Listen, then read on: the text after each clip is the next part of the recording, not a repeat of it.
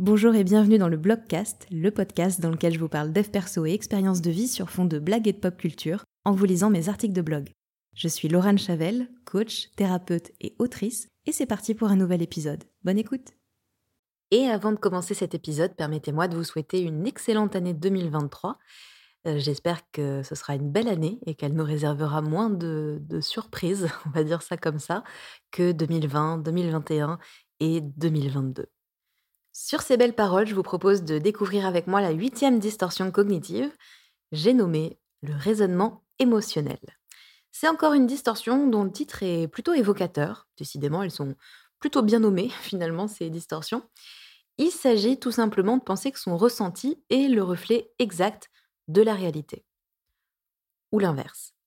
C'est une superbe façon de s'auto-saboter en toute quiétude. On regarde ça de plus près? Un cerveau, deux hémisphères. Bon, il n'y a pas besoin d'avoir un doctorat en biologie hein, pour savoir que notre cerveau il se compose de deux parties distinctes. Il suffit d'avoir regardé le bus magique. Est-ce que vous saviez en revanche que un hémisphère est plutôt dédié au raisonnement intellectuel, donc tout ce qui est plutôt langage, écriture, maths, etc., quand l'autre gère entre autres nos émotions? Bon, j'ai un petit peu schématisé, hein, je l'avoue, mais si vous voulez en savoir plus au sujet du cerveau, je vous suggère de demander plutôt à Dieu. Et quand je dis Dieu, évidemment, je veux dire Google, mais vous aviez compris. En psychologie, on observe deux types de personnes. Il y a celles qui intellectualisent tout, qui rationalisent au max et qui sont souvent euh, détachées de leurs émotions. Et puis il y a celles qui vivent leurs émotions à 2000%, oubliant bien souvent de prendre du recul.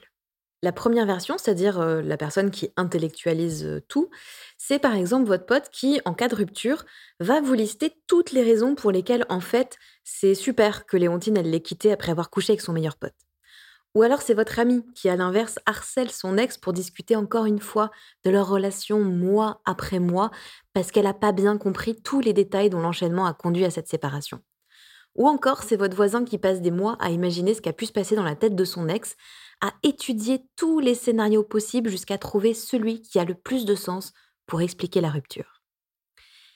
La personne au raisonnement émotionnel, elle, elle va... Euh, comment dire?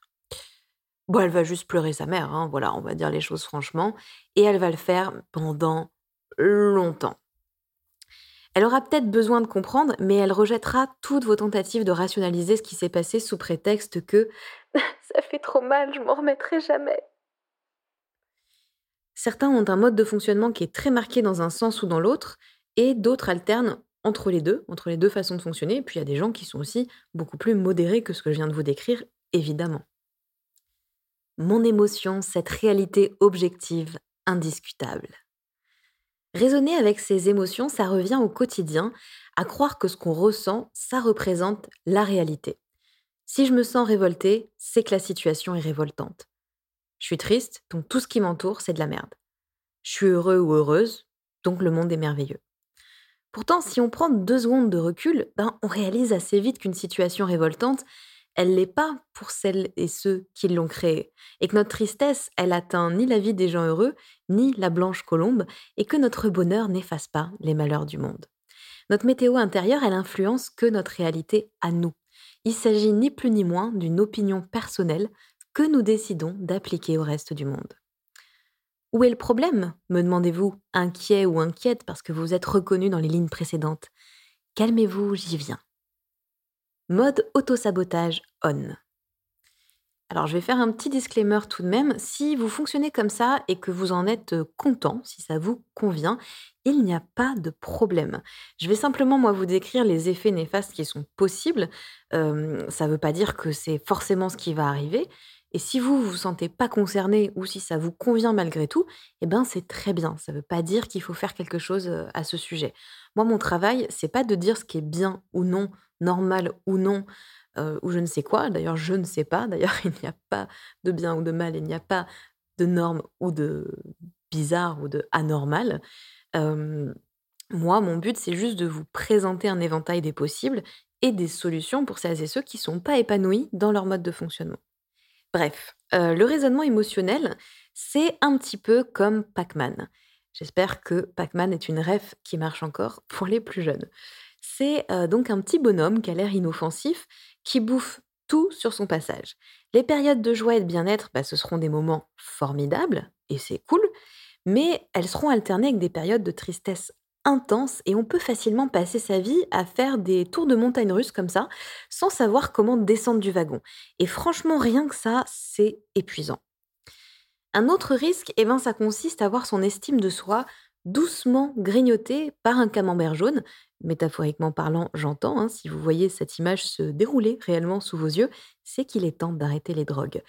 Par exemple, si je me sens coupable, eh ben, je vais en déduire que j'ai fait quelque chose de mal. Et ça vous est peut-être déjà arrivé dans le passé de vous excuser auprès de quelqu'un que vous pensiez avoir blessé, puis en fait vous vous rendez compte que votre interlocuteur, il sait à peine de quoi vous parlez en fait. Quand on se sent coupable, c'est parce qu'on a fait ou dit quelque chose qui n'était pas en phase avec nos valeurs. Et c'est important de rétablir les choses pour se sentir mieux, mais ça ne fait pas de nous une personne horrible. Sauf évidemment si vous êtes un ancien membre de la Wehrmacht. De la même manière, une personne au raisonnement émotionnel, elle aura tendance à penser qu'elle est nulle si elle se sent nulle. Et ça devient super difficile du coup de prendre confiance en soi parce que notre valeur intrinsèque, elle va être fluctuante et fonction de notre ressenti du moment. Prendre du recul. Sortir d'un raisonnement émotionnel sur le papier, c'est hyper simple. Il suffit, et alors attention, je mets des gros R guillemets que vous ne voyez pas, mais je vous les, je vous mime, sachez-le, autour de suffit, euh, d'apporter un petit peu de rationnel dans toute cette histoire. De dire à nos émotions, Hop hop hop Micheline, tu n'es qu'une émotion, un ressenti et pas la réalité, alors calme-toi tout de suite. Évidemment, c'est un exemple, hein. vous pouvez nommer vos émotions comme bon vous semble, vous n'êtes pas obligé de les appeler Micheline. Alors le truc c'est que c'est pas toujours simple et c'est même pas toujours faisable en fait de faire ça, mais euh, ce serait quand même une première étape importante pour prendre du recul. Il est intéressant dans un second temps de se demander quel événement a déclenché cette émotion, c'est quoi mon déclencheur émotionnel? Est-ce que, objectivement, c'est si grave que ça, ce déclencheur? Est-ce qu'une autre personne pourrait réagir différemment? Et si c'était un ou une amie qui se retrouvait dans cette situation et pas vous, vous lui diriez quoi? Ce serait quoi votre conseil? J'aimerais rappeler pour finir euh, que vivre pleinement ses émotions, c'est super important. Donc on ne cherche pas du tout ici à les ignorer, hein, simplement à pas les laisser nous submerger et à nous faire croire qu'on ne vaut rien. Juste voilà, les faire redescendre peut-être à la bonne intensité en fonction de, du déclencheur. De toute évidence, euh, il y a aussi certains événements de la vie qui nécessitent de laisser toute leur place aux émotions dans toute leur intensité, évidemment. Je pense par exemple à un deuil, à un traumatisme, une rupture, la défaite du PSG en Ligue des Champions. Je ne suis pas le foot, j'imagine que j'ai mis cet exemple, car probablement que ça avait du sens euh, à l'époque de cet article. Il a été publié en août 2020. Euh, si vous êtes fan de foot, n'hésitez pas à me dire ce qu'il en est de cette rêve que je ne comprends plus moi-même. Vivre sa douleur, c'est essentiel. Pleurer, c'est bien. Et voilà, je termine là-dessus. Mic drop.